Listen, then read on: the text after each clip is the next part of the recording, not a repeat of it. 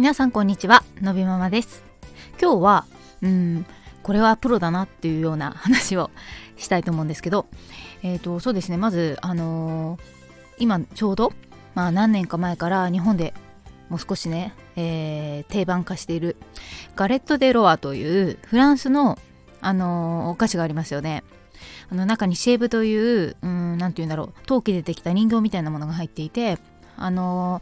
パイ生地でできた、まあ、ケーキのようなものなんですけどあの家族で集まった時にそれを皆さんで食べて中にそのシェーブが入ってた人はあのその日一日王様ですっていうことで何でも言うことを聞いてもらえるみたいなねそういう文化フランスの文化のお菓子ですね。でまあ単純にそのお菓子が美味しいっていうこともあってまあここ数年ね日本でも結構定番化してますよね。であの、去年のいつだったかなたまたま日経新聞を見ていたらあの日曜版でたまにこういろいろなたまにじゃないな毎週あのとある分野についてランキングをさせされているコーナーがあるんですよ。でそこでそのガレット・デ・ロアの、えー、通信販売をやっている会社の、えー、ランキングっていうのが出ていた会社というか通信販売もできるガレット・デ・ロアを作っている、まあ、ケーキ屋さんとかパン屋さんの美味しいところのランキングっていうのが出てて。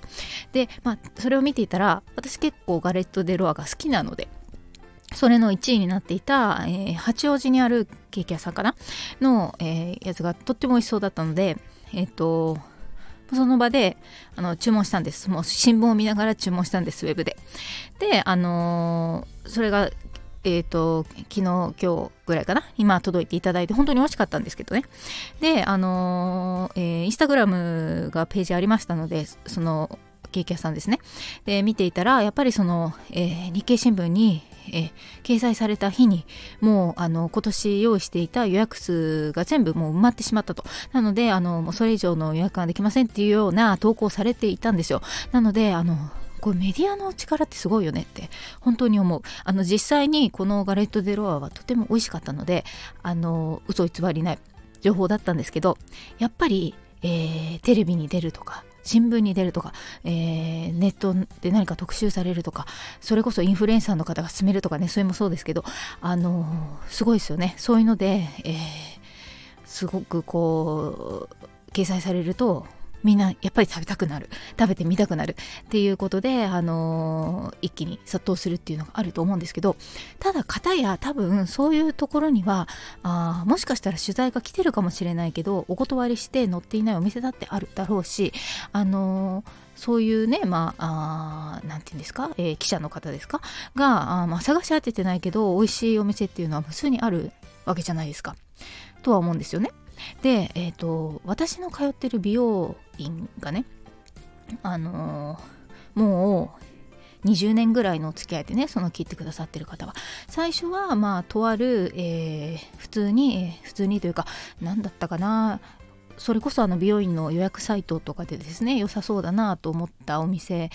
で普通に予約をしてその時担当してくださった方が、えー、その後すぐにご自分でお店を出されてで今はご自分のお店を経営されていてっていう感じなんですけど。で、えーと、その方は今ちょっとまあちょっといろんな事情があって、えー、拠点が2拠点あったりだとか、まあ、ちょっといろいろあってですね。で、えーと、現在その東京の私の行っていた店舗には、えー、1ヶ月にえー、1週間しかいないんです。でなので、えっと、その方のお客さんだった人は、えー、その1週間の間に年間でこうスケジューリングをしてその日に必ず切ってもらうっていう風になってるんですね。で、えーと、私も夫もそこで切ってもらってるので、あのー、1年間スケジューリングされた日に、まあ、行くんですよ。で、あのー、すごく腕のいい美容師さんで、あのー、その世界では結構有名な方だったりするみたいなんですけどだけど例えば美容師さんってうん一時一時って本当古い話ですよね。私が本当に20代の頃って、えーと、原宿の美容師さんがカリスマ美容師とか言われた時代があってでその方に、えー、切ってもらうのがステータスみたいなね時代があったりとかして私もそういったお店に行ったことありますけど、えー混んでいるとにかく混んでる。その頃はもう、えー、もてはやされていたという方はまあ失礼かもしれないけど、えー、それこそメディアにそういった方出てましたから出てた方に切ってもらおうと思ったら、えー、行ってから髪を洗って髪がもう乾いてしまうぐらい 待たされたりとかね。そんな感じでした。なので、えー、そういうような思い出がある。だけどそういうもんだと思っていたからね当時は。でえっ、ー、とそういう人に切ってもらうとすごくいいようにやっぱり感じる。実際のところはまあちょっと若かったしそこまで分かってなかったところがあるような気もするっていうところがあるんだけど。で、えーとまあ、そういう経験もあるんだけど、えーと、今のその美容師さんは、えーと、本当にホスピタリティを大切にするというかあ既存のお客さんのことをすごく大切にする方なんですよ。なのでとっても、えーと、あの腕が本当に確かな方なので、えー、もうさばききれないぐらい口コミでね人がどんどんどんどん切った時期があってあのもう新規の受付が前に、えーと、手に負えないってなった時があったんですよ。なんだけど既存の方を大切にするだから既存の方にお待ちいただかずに切っていただくっていうことを一番大切にされているので新規で受け付ける方は新規で1万円をいただくっていう風にアナウンスしたんですよ。すごいと思うんですね。さっき言ったように、えーと私が20代の時に行ったカリスマ美容師の方のように待たせとけばいいんでしょう別に。何人でも来たって。いくらでも切れると思うんですよ。だけどそういうことは絶対にしないんですね。なのであの昔からいるお客様を大切にしたいからその方をお待たせしてまでは OK できないっていうふうに言うスタンスなんですよ。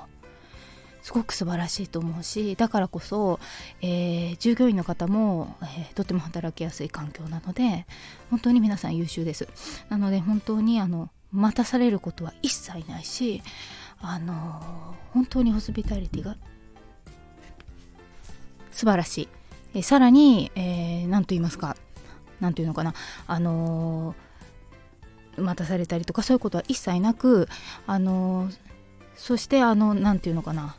そのそういう今みたいなあの1週間しか見れない切ることができないっていう風になってからももうすごくそのすごい難しい調整だと思うんです。かなり持ってる顧客の方をうまくこうえーと、うまく組み合わせなければならないからね。そういうこともあのちゃんとしてでも既存のお客さんのことを本当に大切にされる方なんですよ。なので美容院によってはスタイリストさんによって価格が違ったりするお店もあると思うんですけどそういうのもなく一律なんです。なのでその方が切っても違う方が切っても全く同じ料金なんだけどでも全てのスタッフさんが本当に素晴らしいのであの本当に素晴らしい美容院に出会えて私はすごいあのラッキーなんですけどね。でであの昨日ちょうど行ってきたんですけどあのその、まあ、要は年間で、えー、予約しますからね。でやっぱり同日にあの私と夫が、えー、どちらかが行って戻ってきてのび太くんを見る人をバトンタッチしてもう一人が出かけるっていう形になるように組んでもらってるんですなのであの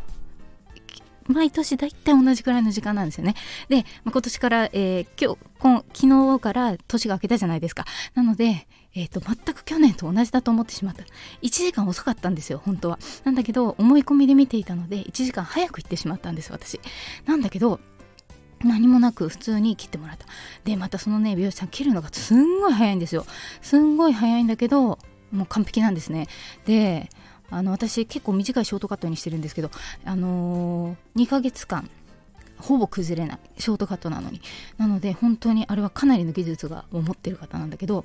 あのー、なんだけどそれでまあ普通に今までいつも通りやっていただいた。で夜になったら LINE が来て。であの今日実は1時半にお越しいただいたけれども本当に2時半だったんですお約束と。で要は何で連絡そこでしてきたかっていうと次回からも2時半なんですけどあのご予定大丈夫でしょうかというふうに確認でご連絡をいただいたんですよ。つまりね逆だったらどうしようもないと思うんですけど私は1時間早く行ってしまったので普通の病院だったら「すいません」と「のびママさん1時間早いのでちょっと1時間早いんですよ」っていうふうに言ってでで私も「あごめんなさい間違えちゃいました。じゃあ時間潰してきますね」ってなると思うんですよ。なんだけどそんなこと一切言わずに何もなかったかのように他のお客様いらっしゃる中でやるんですよね。そんなの顔色一つ変えないで。本当にプロだなと思いました。で本当に私が申し訳ないことをしてしまったんだけどいやーこの美容師本当にすごいと。あのー、全てが完璧だなっていうふうに本当に思ってあのー、やっぱりこれがプロだしあのー、本当にね大切にしているお客さん本当に大切にしてるから本当に信頼されますよね逆に。お客さんからも。私もその美容師さんのこと本当に信頼しているからね。なのであのプロだなってね本当に勉強になったしあのちょっと私の本当にあの確認ミスですね思い込みが生んでしまって申し訳ない、えー、ご迷惑かけてしまったんだけどねあの本当に素晴らしい美容師さんに会えて本当に良かったなということで今日そんなお話をしてしまいしてみました。ということで本日の放送はここまで最後まで聞いていただきありがとうございます。また次回お会いしましょう。さようなら。